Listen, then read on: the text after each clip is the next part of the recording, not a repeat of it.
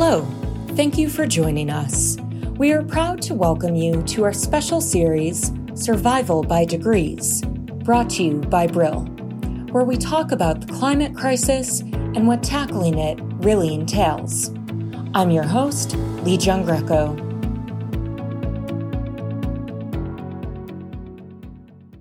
Today we're speaking with Dr. Nilufer Oral.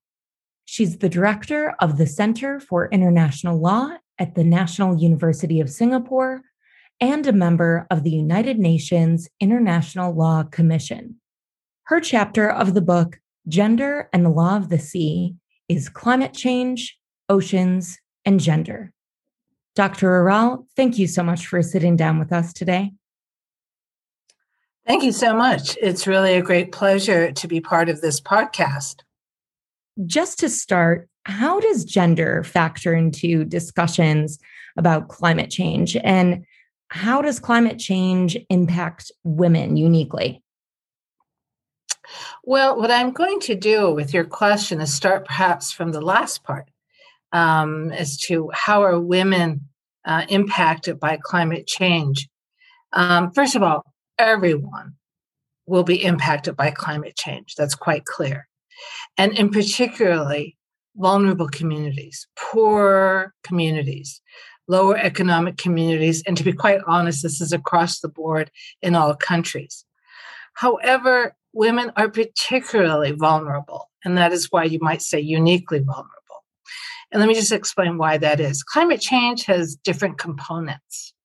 Um, and we can look at what we call slow onset events, such as sea level rise, ocean warming, ocean acidification, ocean deoxygenation. Um, and then we also have sudden onset events. And those are hurricanes, typhoons, cyclones, coastal flooding. So, in this sense, um, women have a certain vulnerability, and particularly in certain communities. And, and so um, I'm not uh, an anthropologist or a sociologist, so I have to go by other studies. And UNESCO did a study of gender and disaster risk reduction and found a disproportionate impact of disaster events on women. And this has a lot to do with socioeconomic factors, cultural factors, cultural beliefs, the position of women. Um, they, in many communities, uh, women may have a secondary position. They may not be part of the um, uh, decision making process. Uh, they may be excluded from certain um, possibilities to gain access to disaster relief. So, when we look at climate change, we have to look at it as also part of the disaster relief uh, scenario. So, the gender issue has been and is being addressed within this disaster framework, such as the Hyogo framework, the Sendai framework. And I want another give you another specific example um, of how women are being impacted with climate change. So I cited to you some of the slow onset events: ocean acidification, ocean warming, ocean de- deoxygenation. Well, guess what? These are impacting fishing and shellfish. Um, and it's interesting. I mean, myself included, you know, we associate fishing activities with men, but a lot of women are involved in this. In fact, you'd be surprised maybe to know that 60% of seafood is marketed by women in African countries and Asia, as well as shellfish gathering. Some 90 million women around the world are engaged in the fisheries industry. So women are there in this field, but this is an area that is going to be heavily impacted by these slow onset events. And women are often, because they tend to have a smaller voice, um, they're more vulnerable, they're, they're weaker in their societies, uh, in, in these poorer communities. Although I have to say, you know, this is not just in developing countries, developed countries as well. Um, so, so we can see how climate change in different aspects and its different aspects um, will impact and are impacting women. Um, also, I want to say something else. Um, what's important. So, in terms of um, activities that involve women, climate change, and I said fisheries. Uh, how, luckily, though, I mean, this is being looked at and addressed within the UN system. So, for example, the Food and Agricultural Organization of the United Nations which is responsible. So global has a global responsibility for fisheries. Um, did a report promoting gender equality and empowerment of women in fisheries and aquaculture, and they also adopted a policy on promoting gender equality for 2020-2023. Another important milestone and again, I'm looking at the fisheries issues because this is such an important issue and, and climate change is going to have a huge impact on it. Um, fao finally in 2020 you know um, has created its first ever women's committee. Um, so um, and just to highlight again the vulnerability of women again i'm going by information that's available. Um, the oecd report 70% of the world's poor are women as a result of their unequal access to resources, gender roles. And again, as I said earlier, they are usually often excluded from decision making processes. So, again, though, I want to focus on some of the positive developments. Small island developing states have been a leading voice in climate change since 1989. And in their Samoa Pathway Statement, uh, which is a policy statement, um, the Small Island Developing has specifically uh, adopted a policy to promote and enhance gender equality and women's equal participation in policies and programs in both the public and private sectors. So, cl- women are vulnerable in the climate change world. In recent times, their voice is being heard more more activities are taking place to um, how should I say um, to bring to to attention more these vulnerabilities, particularly under the United Nations framework. But maybe we can talk more about um, these things as we progress in this uh, conversation we're having. Can you talk about this international law of the sea and how it excludes women? The sea is traditionally male, although they do use feminine pronouns sometimes for it. Um, if you go back and look at ancient lore, I mean, for mariners, women on ships were considered unlucky. Um, when you look at the Homer's classic Ulysses, um, uh, he had to tie himself to the mast of the ship to be protected against the fatal call of the sirens who were calling the sailors to their death. So uh, we have this tradition, unfortunately, of um, uh, women and the sea um, not necessarily going together. Now, um, so the sea, mariners, shipping, sailing, has been very, very male dominated. And that includes for the negotiation process, which is what we're going to be talking right now, is about law of the sea, the international law of the sea. Um, the, it's hard to separate the male domination of the law of the sea with the fact that it was basically negotiated by men because in the diplomatic world there were so few women for many many years and i'm a member of the international law commission and just to give you an example when the International Law Commission celebrated its 70th anniversary in 2019 or 2018, we realized that in 70 years, there had only been seven women members. and members are usually nominated by the foreign ministries. So when you look at the um, negotiation history of the law of the sea, uh, women are barely there. One woman of prominence who was not a negotiator, however, but she contributed greatly, uh, was the late Elizabeth Borgese Mann. Um, so it's not surprising um, that the law of the sea um, has not thought about the gender issues at all. And just another example of the male domination and is under the law of the sea convention, they established um, the International Tribunal for the Law of the Sea.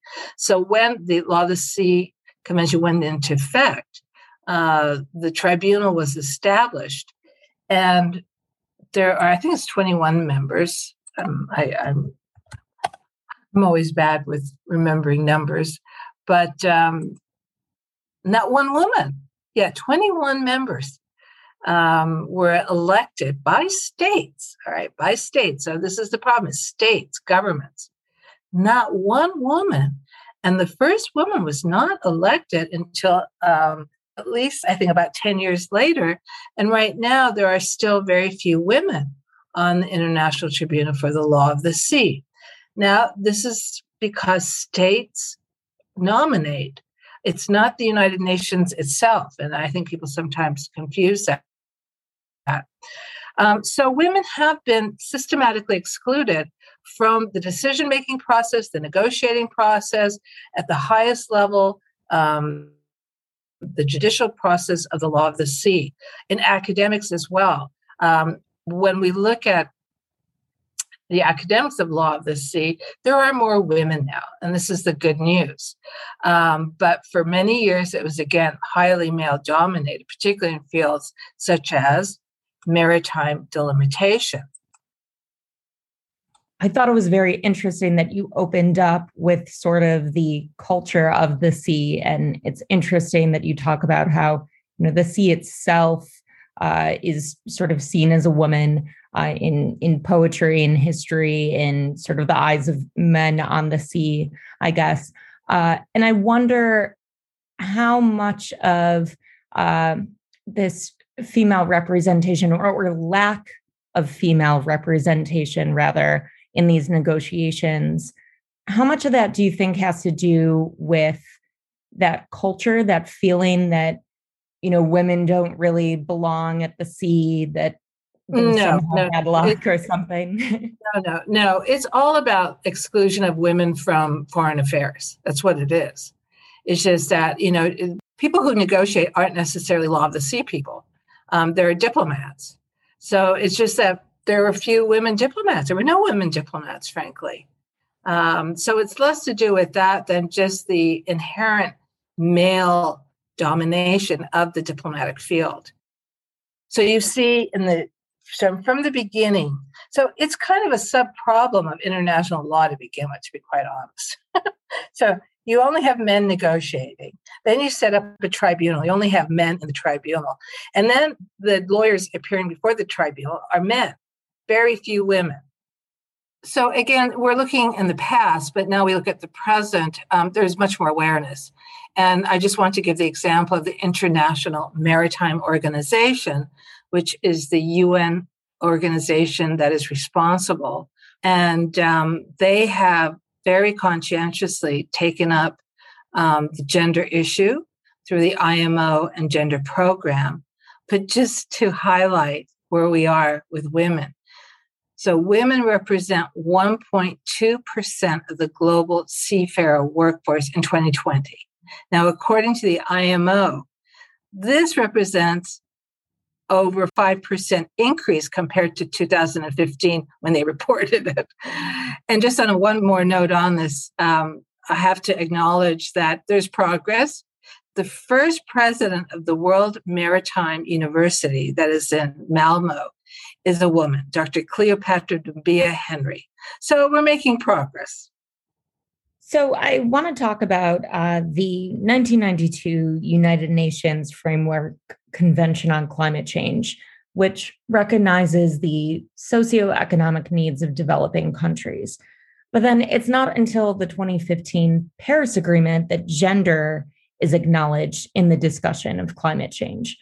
Why did it take until 2015 for gender to be recognized here? And how did the 1992 UNFCCC set the stage for that? So the climate change framework, as you said, there's the 1992 UNFCCC, and that was a convention that was based very much on the science provided by the Intergovernmental Panel on Climate Change. So it was much more emphasis on how to mitigate climate change reduction of emissions. However, over time, adaptation also became important and other issues. Um, and the IPCC reports have taken into account more and more socioeconomic factors. Um, you had the Kyoto Protocol, but again, that was only about emission reduction. Now, in 2009, there was the great hope for the Copenhagen uh, agreement, but that didn't pan out. So we had to wait until 2015. But I should say, in the interim, um, the UNFCCC system, they did start addressing gender issues. Um, so, for example, in 2010, when they extended the mandate for the least developed countries, they also included um, that gender related considerations um, be included. And why? Because, as we know, um, the most vulnerable um, communities are those that will be most impacted by climate change, and women are the most vulnerable in those most vulnerable communities. Since then, they've had other decisions, programs, workshops, and I won't name them all, they're in the article actually, um, so, progressively leading up to 2015, um, women have been acknowledged. And I think that played an important role when the client, when the Paris Agreement was, was negotiated. And I was there, I was one of the negotiators. And I know um, the whole process that took place because it wasn't just you know gender but human rights other issues were really for the first time addressed in the preamble and again and i think this is really showing that climate change has become more not just about mitigation emission reduction but a bigger picture about climate change and how it's impacting livelihoods and people and communities. And, and so it came out more uh, in that. Um, so um, and one thing too just very recently i just happened to be looking at my linkedin and there's the Climate Technology uh, Center and, and, and Network, which is an important part of the process for ensuring that developing countries can have access to technology. So, um, uh, a post by Professor Stephen Minas, who's a good colleague and friend. He's also co chair of the Technology Executive Committee. And he said that since 2010, this past year, for the first time, more women have participated in their activities than before in their events. Uh, so that's good news. So we see advancement made, um, but hopefully it's not enough. It needs to continue. Uh, and I have to say one thing I'll, I will admit that um, in the climate change negotiations over the years, you see many more women participating, many more diplomats, and I'm sure that has also had an impact. So, given your personal experience with this, um, I'd love to get your opinion on this. It's been six years since those 196 parties adopted the Paris Agreement, including the US, which uh, rejoined in 2021. How effective has it been in combating climate change, in your opinion? That's a that's a difficult question uh, for several reasons. Um, one is that the Paris Agreement uh, really is an unusual agreement, com- very different from um, the Kyoto, which was very much top down. The Kyoto Protocol um, basically targeted developed countries and it gave them reduction um, tar- targets that they had to meet. The Paris Agreement created a framework for all countries. And this is very important. So, and while right now we look at the reports coming out, of course, we're far from meeting the target, the target goals. Um, so, what we have to look at is did the Paris Agreement establish a system that is going to really promote the needed urgent action we need? And it's still early, and I tell you why, because the Paris Agreement created a process. First step of that process is for state, all states, remember, not just developed, but the developing world, to prepare and submit nationally determined contributions. And every five years, those nationally determined contributions must be progressively, they must be. Sometimes people say that Paris is a soft agreement. That's not true. They are obligated to um, increase their ambition every five years. Now, in 2023, there's going to be a global stock taking. That is a critical milestone. It will be a critical milestone in assessing where we are and what needs to be done. So, the Paris Agreement, if these systems work, hopefully it will create the necessary um, uh, impetus uh, for states to take the action they need to take. Now, that's within the system itself. But I have to say, it is encouraging to see that at the domestic level, there are many litigation cases based on Paris, the Paris Agreement, I should say, that are being successfully pursued. So I think that was not intended, of course, but it certainly is important. So today we are far from meeting the low emission pathway. Uh, we are far from claiming any success, but I think we cannot look at Paris, the Paris Agreement, um, as um, uh, the, the, the, the, fault. Indeed, the Paris Agreement has created um, a framework, an important framework for states to cooperate. Um, but ultimately, like in everything, it's the states. I mean, the states have to act. Uh, and so hopefully the Paris Agreement has off has provided at least that very important uh, framework and process and systems to do so and at the same time at the domestic level is encouraging and empowering people to call their governments to action um, and hold them responsible well, and I think that litigation piece that you mentioned is very interesting because uh, my first thought when reading about the Paris Agreement is okay, as you said, it sets up these systems, but what kinds of carrots and sticks are involved uh, if countries don't adhere to that system? And it sounds like that litigation that's happening might be one of those sticks, for example. Absolutely, um, and and I have to say, um, yes, uh, at the end, it's true that there's um, that you don't have the enforcement um, mechanism that Kyoto provides. There is a compliance mechanism, and that is important. Um, but um, but I think that the domestic level is going to be the key, the absolute key to um, making sure that Paris, the Paris Agreement, does deliver um, as well as other factors. Um, uh, financing for developing countries, very important, but we won't get into that. Um, so we don't have a lot of time though. And that's why 2023, in my mind, is an absolute critical date to look at that global stock taking process. Dr. Oral, very fascinating conversation here. Really appreciate you sitting down with us today.